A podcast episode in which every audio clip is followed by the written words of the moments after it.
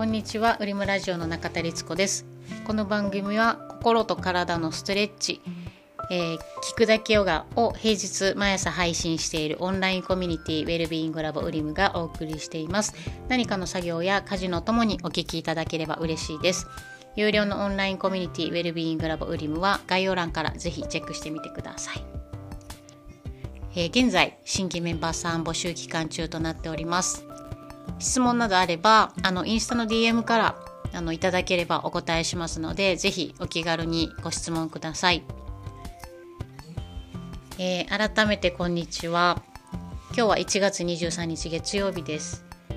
えー、昨日から沖縄に来てまして、えー、沖縄の北部の東村東村って書いて東村に滞在しています。あの、冬の沖縄初めて来たんですけどびっくりするくらい暖かくて半袖の人もいて私言っても冬だしなと思って結構冬の格好持ってきたら暑くて結局裸足で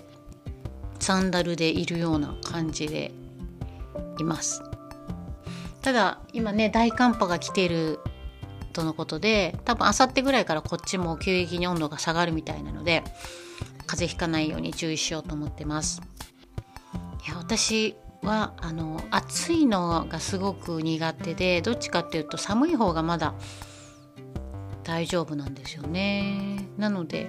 夏の沖縄の時はちょっと暑さにびっくりしちゃったんですけど冬の沖縄いいなと改めてかみしめています。はい。えー、今日はですね旅についてお話ししようと思います。まあ、旅についてって言ってもね枠が大きいですけどこう人が10人いれば10人にとっての旅の定義ってちょっとずつ違うと思うんですよね。でまあ私にとって旅ってどういうものかっていうのをお話ししようと思うんですけどあの私にとって旅っていうのはこうアクティビティを体験したりこうラグジュアリー的なものを体験したりこう何て言うのかないつも食べないような豪華なお料理を食べたりっていうことはそんなに求めてないんですよね。まあ、ホテル好きなのであの素敵なホテルに泊まるのも好きなんですけどよっぽど泊まりたいホテルがあればっていう感じなんですね。でまあ基本的に旅っていうのは日常の安全安心安全便利の生活から抜け出してこう不便を感じることをしに行くような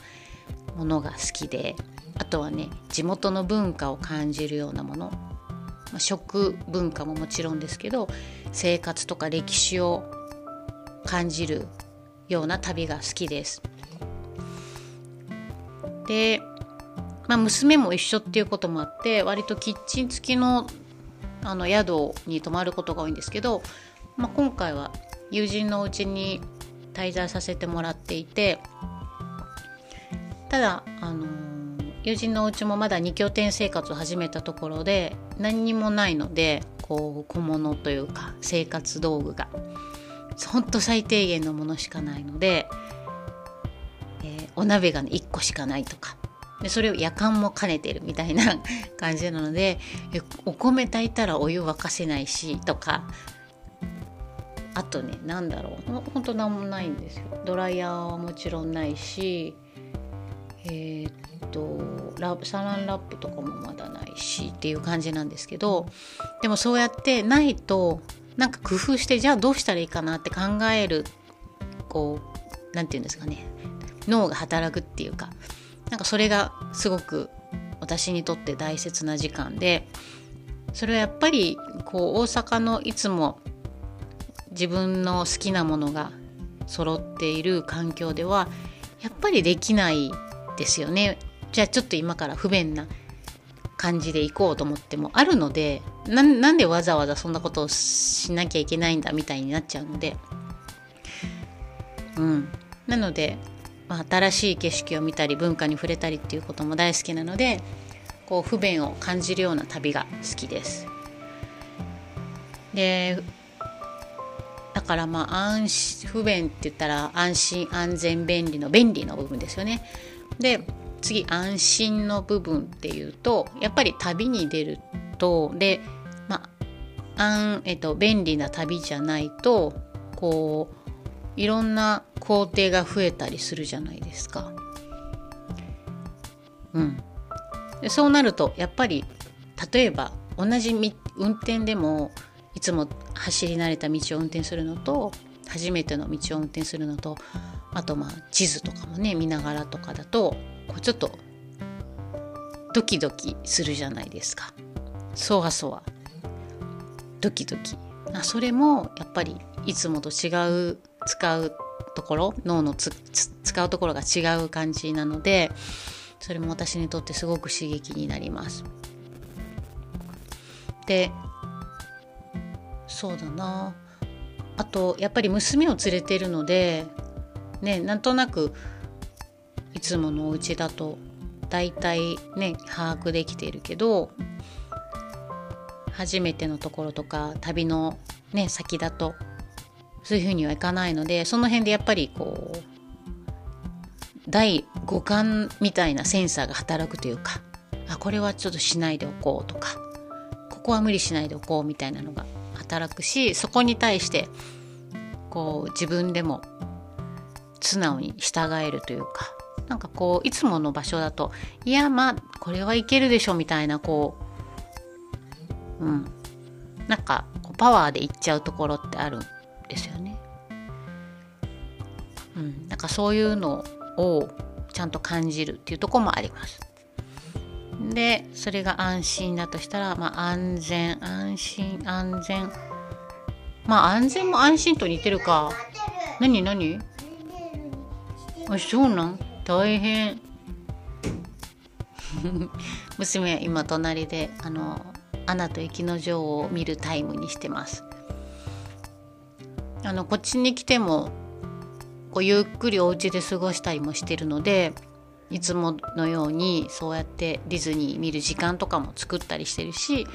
でももちろんやっぱり娘も新鮮な場所に来てるので外に遊びに出かけたりっていうのも喜ぶのでこう一緒にドライブしたりしながらいろんなことを話してます。そうやって不便を味わいに来る旅がすごく好きでそう特にだから観光地とかは行かないんですよね。まあ行くことももちろんあのその場所が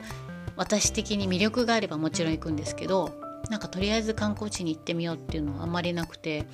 本当に何にもないほんと静かなところに滞在してるんですけどこの集落何人ぐらいいるんだろう。全然家がないんですよね。もう山と海しかなくてその間にポツポツっと住宅が建っているようなとこなんですけど。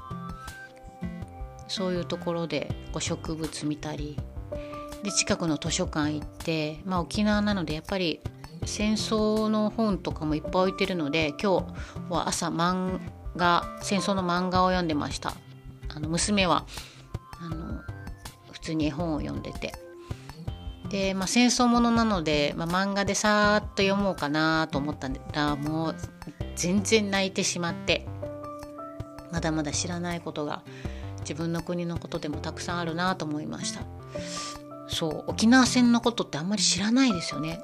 沖縄ですごい戦争がアメリカ軍が、えー、ね攻めてきたっていう事実とか対馬丸のこととか疎開しようとした子どもたちがたくさん乗った船が、えー、潜水艦に撃墜されたのかな？魚雷だったかな？で1700人ぐらい乗ってたうちの1500人ぐらいが亡くなってしまったっていう対馬丸の事件があったりだとか。あ今も飛行機の音が聞こえてるんですけどあれ多分こう戦闘機なんですよね。こう大阪で聞く航空機の音とは全然違うというか。うん。でそう。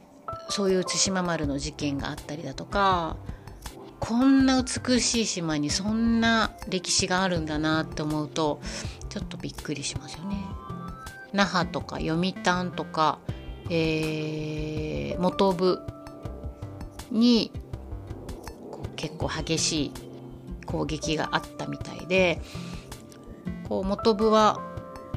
これからあの美ら海水族館に行く日も設けようと思ってるので一日その時にちらっとその辺も走って車で走って気になったとこ泊まってみようかなと思ってますそうやってやっぱりうーん沖縄だけじゃなくてもその土地の文化を知るのはむちゃくちゃ楽しいですよね。うん、なのでこう観光地とかよりもそうやって土着の文化とか歴史を学ぶのが好きです。でプラス不便を感じる。もう全然それでいいんだなと思いますしああなんかもしかしたら今日常はすごいありすぎなのかなとも思いますしでもね大阪に行くとまたふわーってそれが何て言うのかな忘れちゃうんですよねその感覚も。もちろんそこからちょっと意識したりは、うん、あるんですけどので定期的にやっぱり旅には行きたいなと思いますしもっともっと知らないことを知りたいなと思ってます。ね、娘連れて娘の荷物と担いでってくるのってすごいパワーいるんですけどもう飛行場で行きな行きしなも飛行機乗るまでにも汗だくなりましたからなんかこうキャリーの上に乗っかったりとかしてキャリーでも重いのにその上にプラス15キロとかですから。で途中でバーンとかこけたりとかしてバーンとか泣いたりとかしてはあってなるんですけどそれでもやっぱり行きたいなと思います。今年はいろんなとこに行きたいなと思っていて、まあ、北海道も雪の時に行きたいし和歌山にロケットを見に行きたいし機械島にも行きたい。奄美の隣の。ってなるとやっぱりお仕事頑張んないといけないし普段無駄なものに使わないようにしないといけないなと思ってます。っていうことをなんかふわーっと考えながら本読んだりお仕事したり海で遊んだり過ごしています。まあ、明日はなんかねあの友人が誘ってくれてかご編みのえっ、と月頭の葉だったかな。かご編みのワークショップに誘ってくれたので行ってみようと思ってます。また報告しますね。はい。皆さんにとっての旅ってどんな感じでしょうか？いやでもねすごい素敵なホテル泊まるとかただただもう何にもせずにもう旅先で何にもせずにあのお食事が出てきて食べていいお風呂に入ってっていうのも最高ですよね。うん、最高。あお風呂といえば沖縄ってお風呂あんまないんですよね。多分そういう文化なんでしょうね。なんかエアビーとかで宿探してた時も湯船が湯船がないお風呂あのお家ばっかりであやっぱ気温のせいなのかアメリカ文化が入ってのことなのかわかんないですけど湯船に浸かる文化があんまないんだなと思って。そこかな？ちょっと残念なポイントは。私お風呂好きなので。その逆に真逆ですけど北海道とかだったらお湯がすごい良かったりとかやっぱそういうことがあるじゃないですか。ねだから面白いですよね場所によって全然違う。でもその場所その場所の良さがあってそれをもう味わい尽くして帰りたいと思います。はい、えー、今日もお聴きいただきありがとうございました。また沖縄から何回か配信しようと思ってますので、ちょっとこう、ゆるい感じになってしまうと思いますが、よかったら、ね、聞いていただけると嬉しいです。では引き続き今日も良い一日をお過ごしください。えー、今日もありがとうございました。良い一日を。